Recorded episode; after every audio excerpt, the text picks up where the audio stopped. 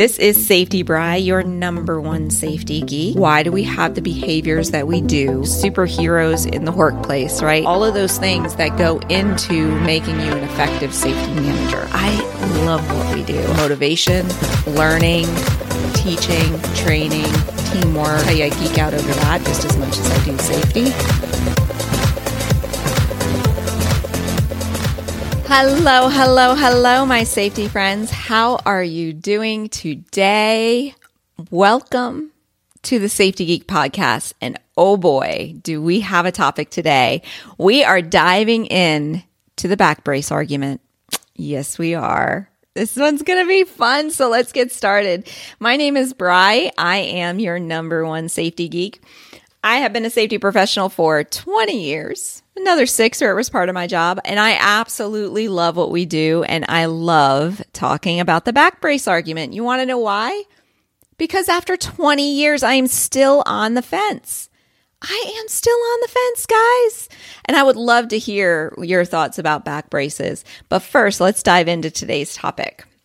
So, it is a controversial subject. It really is. Like, safety managers can talk about this forever. So I do have a lot of strong feelings, but like I said, they are mixed. So let's, for those of you that are not aware of what the argument is, the argument is do back braces work? Should you require the use of back braces? Should you pay for them if they're requested? And should you allow your employees to wear their own back brace? All right. So there is a pro side to the back braces, right? So the pro side is that people believe that they provide added support. And honestly, they do feel good, right? If you've ever worn a back brace, it just like, it feels good. It feels like, okay, I could take on the world, right? My back is strong. Um, the pro side also says that they remind you to lift correctly because if you have the brace on, it's kind of uncomfortable if you don't lift correctly, or just the whole fact that you're tightening it up to lift reminds you, okay, let me put my feet in the right position, my hands in the right position. Um, and because of those two things, back injuries are reduced. That's that's the people that are pro back brace. That is what they always say. And it's not that that's wrong because it might not be, right? And we'll get into that. The con side, the people that are against back braces, what do they say? Um, the biggest arguments I get is they don't wear them correctly. So, because they're not wearing them correctly, they're not going to be used right. And because they're not wearing them correctly, they reduce blood flow to the back muscles, which makes them weaker and more susceptible to injury. Um, and personally, I've kind of seen that. At least that was what I saw, you know, as a result. So I don't know if I have this in my notes, but he, let me tell you my story. So I had a guy who because in the food industry, you wear a lot of gear. You can't tell whether or not someone is wearing a back brace. They're wearing their normal clothes, which are generally layers because you're in a room that is 38 or 39 degrees. Um, so they're wearing layers to begin with, and then they wear a freezer jacket or a refrigerator jacket. And then they wear a white smock on top of that. So they have all this gear on. You can't tell that somebody has a back brace on. So this particular employee wore a back brace every day, tightened up underneath his gear every single day. And one day he left it at home. And that day he lifted a box and he strained his back. And in my mind, with no scientific evidence whatsoever, other than me being a know it all safety manager, said reduce blood flow to the back muscles, made them weak. And then when you went to go lift, you're not wearing your back brace like you were used to, and you strained your back. I mean, luckily it was a minor strain, but still. Um, the other con side argument is that employees think they are invincible and they try to lift more than they are physically able to, right? Another con is that they mask the injury through compression. So because when a back brace is tightened up, it's offering a little bit of compression. People don't actually know that they're injuring themselves. And that because of all of these things, the not wearing them correctly, the reduced blood flow, the invincibility, and the masking of the injury, they actually cause injuries. Okay. So what does the research say? I'm a scientific junkie. I want to know what the research says, right? Guess what? The research says nothing. There is no conclusive data either way. There is no significant difference after study after study after study that back injuries are reduced by the use of a back brace. Now, I will tell you because my college degree was a scientific one.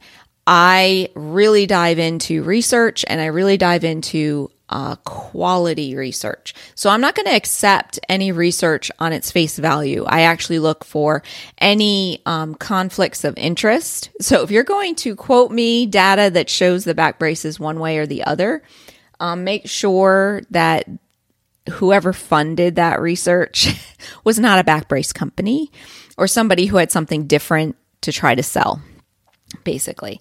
So there is no research anywhere that says the back braces offer a significant difference. And I mean, I looked at several studies on this and I could not find them anywhere.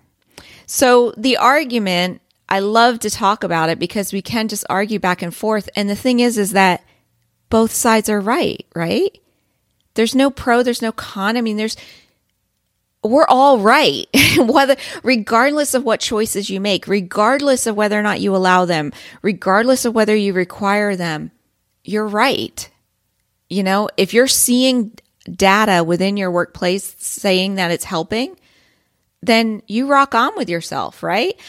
If you see data that it's not helping then you take them away. Either way you're right. So i love that part of it too. Now we do want to make sure that when you do use a back brace that they are used properly. So when I was talking about the con side and I said that people don't wear them properly, what exactly did that mean? So the proper use of a back brace is that it's only cinched up when you are actually lifting. That you don't keep it tight all day long. And the reason for that is that when you keep it tight all day long, it's losing its impact. It's losing the fact that people are remembering to lift correctly, that people are like going through the motions of tightening it and running through their mind proper lifting. Um, or it could be the case where the muscles are weakened, right? So in my experience, this is why I don't like back braces. It's too much of a pain to try to track whether or not people are are wearing them correctly, right? Oh, and you also want to make sure that they're seated correctly, that they are on the lower back and not on the hips. I've seen that too. People wear them on their hips, and I'm like, that's not doing you any good. Um, so that's that's my thing is that I I had a hard time tracking their proper use. So it's much easier to just say no back braces are allowed than it is to try to manage their proper use, right? And you have to remember people are lazy. They really are. They just want to put them on and wear them all day.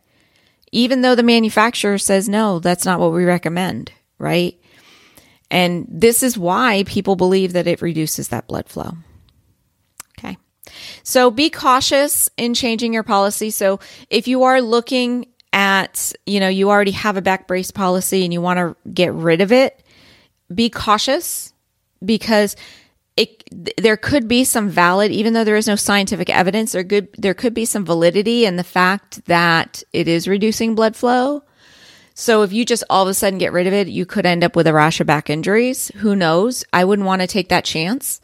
So what i would say is that um, if you're going to do it make sure that you are transitioning them out of it or you're transitioning them into it one way or the other. Cause even if you've never used back braces before and then all of a sudden you're requiring it, that can be uncomfortable too. And then that could cause a rash of problems as well. So make sure you're, you're just transitioning people into it. All right. And my big thing is make them visible. Don't allow them to wear them underneath all their gear. Uh, they could, like, even in my case, he had his back brace on. Every time he was lifting, you know, he could have been a, made it visible that he was tightening it. I really don't know, actually. I don't think he could have done anything, but you know, you want them to be visible so that way you can maintain their proper usage. Okay. And if you don't require it, but you allow them, then keep a list of who's using them. So that way you, you're aware of this is a a back brace person and this is not a back brace person. Um, and if you paid for them, that's kind of easy to know. But if you're allowing the employees to bring in their own back braces, which is perfectly okay, you just want it to be part of your PPE inspection cycle. So you can tell them, hey, I have to, if you're using your own back brace, I need to inspect it on a monthly basis. And that'll help you track who has it. Cause I mean, it's just like any other PPE that needs to be inspected. So you can put in like a written inspection thing. All right. So that's pretty much the back brace argument. And the reason why I am still on the fence is actually another idea I want to share with you guys. So it's a, it's an interesting caveat that I recently was exposed to that kind of totally changed my my mind about back braces too, right?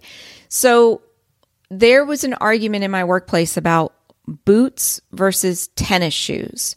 So at the at our facility we had a rash of foot and ankle injuries. And as a corporation of a whole, they had a very high percentage of foot injuries. So they implemented a six inch lace up boot requirement. They also implemented steel toed shoes as a requirement as well. But it was this six inch lace up boot that caused um, a lot of problems because people didn't like to wear a lace up boot. And I had one employee that had a medical notice that they were not allowed to wear a lace up boot, which was perfectly fine. But he came to me with this argument because he was like, you need, you should justify why you're requiring this. And I was like, you know what? That's a very good point. And I'm a research junkie. So let's look into it. Okay. He was already medically released from it. But his point was, he said, I have dislocated my ankle 12 times in my life. So he was I don't know, probably in his 40s. And he, he originally hurt his ankle as a teenager. So over his whole life, he had dislocated his ankle 12 times. And his doctor told him after about, I don't know, so many times, I don't know, probably recently, the doctor told him that he felt that the boots he was wearing were causing the problem. So he was wearing boots at work, like lace up boots. And then when he would take the boots off, his ankles were weak going back to the back base back brace problem, right? Where lack of blood flow, lack of muscle um, tension or whatever, um, causing the ankle dislocation and breaks. He had like breaks too. He broke it one time and multiple dislocations and breaks. So I found that very interesting that here we had a medical doctor saying, yeah, it may be preventing your your injury at work, but when you're getting home, it's causing you injury because you're no longer in the boots that are giving you the support. So he just told him no boots whatsoever, strengthen those ankle muscles to keep everything in place. Interesting, right? So he comes to me with this and I said, interesting. I love that word. So anyway, I started doing some research and although we can't find any back brace research, I found plenty of ankle brace research that was valid, that did have significant differences. So there's a plenty of ankle brace research that is funded by ankle brace companies. This particular research was not. I can't remember who it was funded by. I believe it was a government agency, but it was not funded by somebody who had an interest in you wearing an ankle brace. And what it was was 1800 high school basketball players, both boys and girls. And they they randomly selected them of so many to wear a lace-up brace and so many not to, right? Now, granted it's a lace-up ankle brace and not a boot. I get that. It's not a back brace. I get that. But it's very similar, isn't it? And what they found is that the people wearing the lace up ankle brace saw a significant reduction in their ankle injuries. And it is basketball, not work.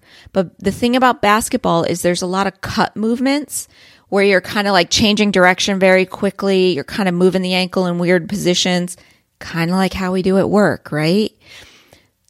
Literally, they saw 65% reduction in injuries by wearing the ankle brace.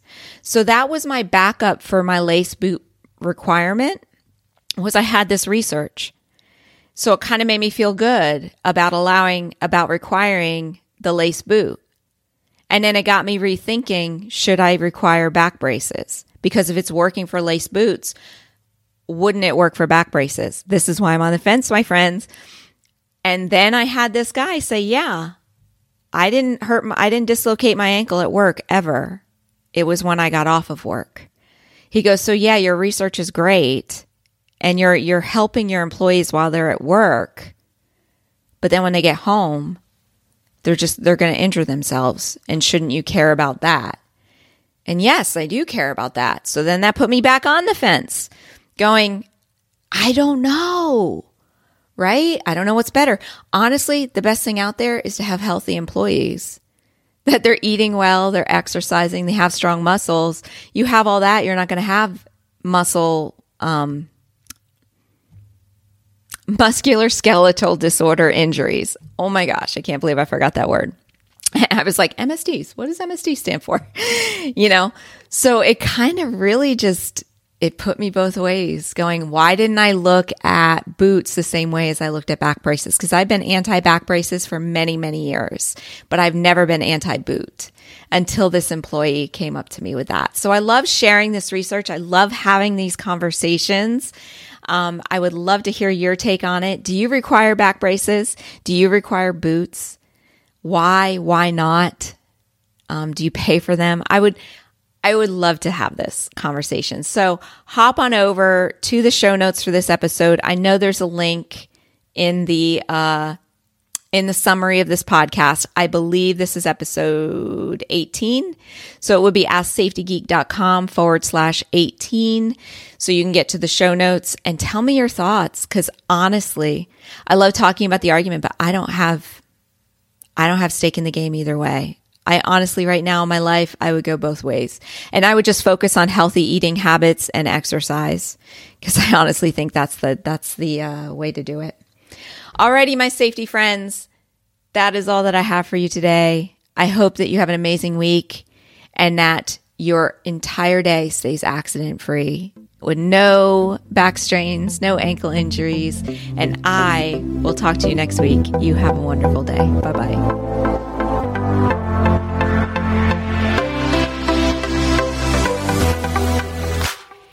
Hey, thank you so much for listening. What did you think about this week's episode? I would love to know. Hop on over to www.asksafetygeek.com to leave a comment and a rating on this week's show notes. And while you're there, click on that little share button and tell your friends about it. Thanks, and I will chat with you next week.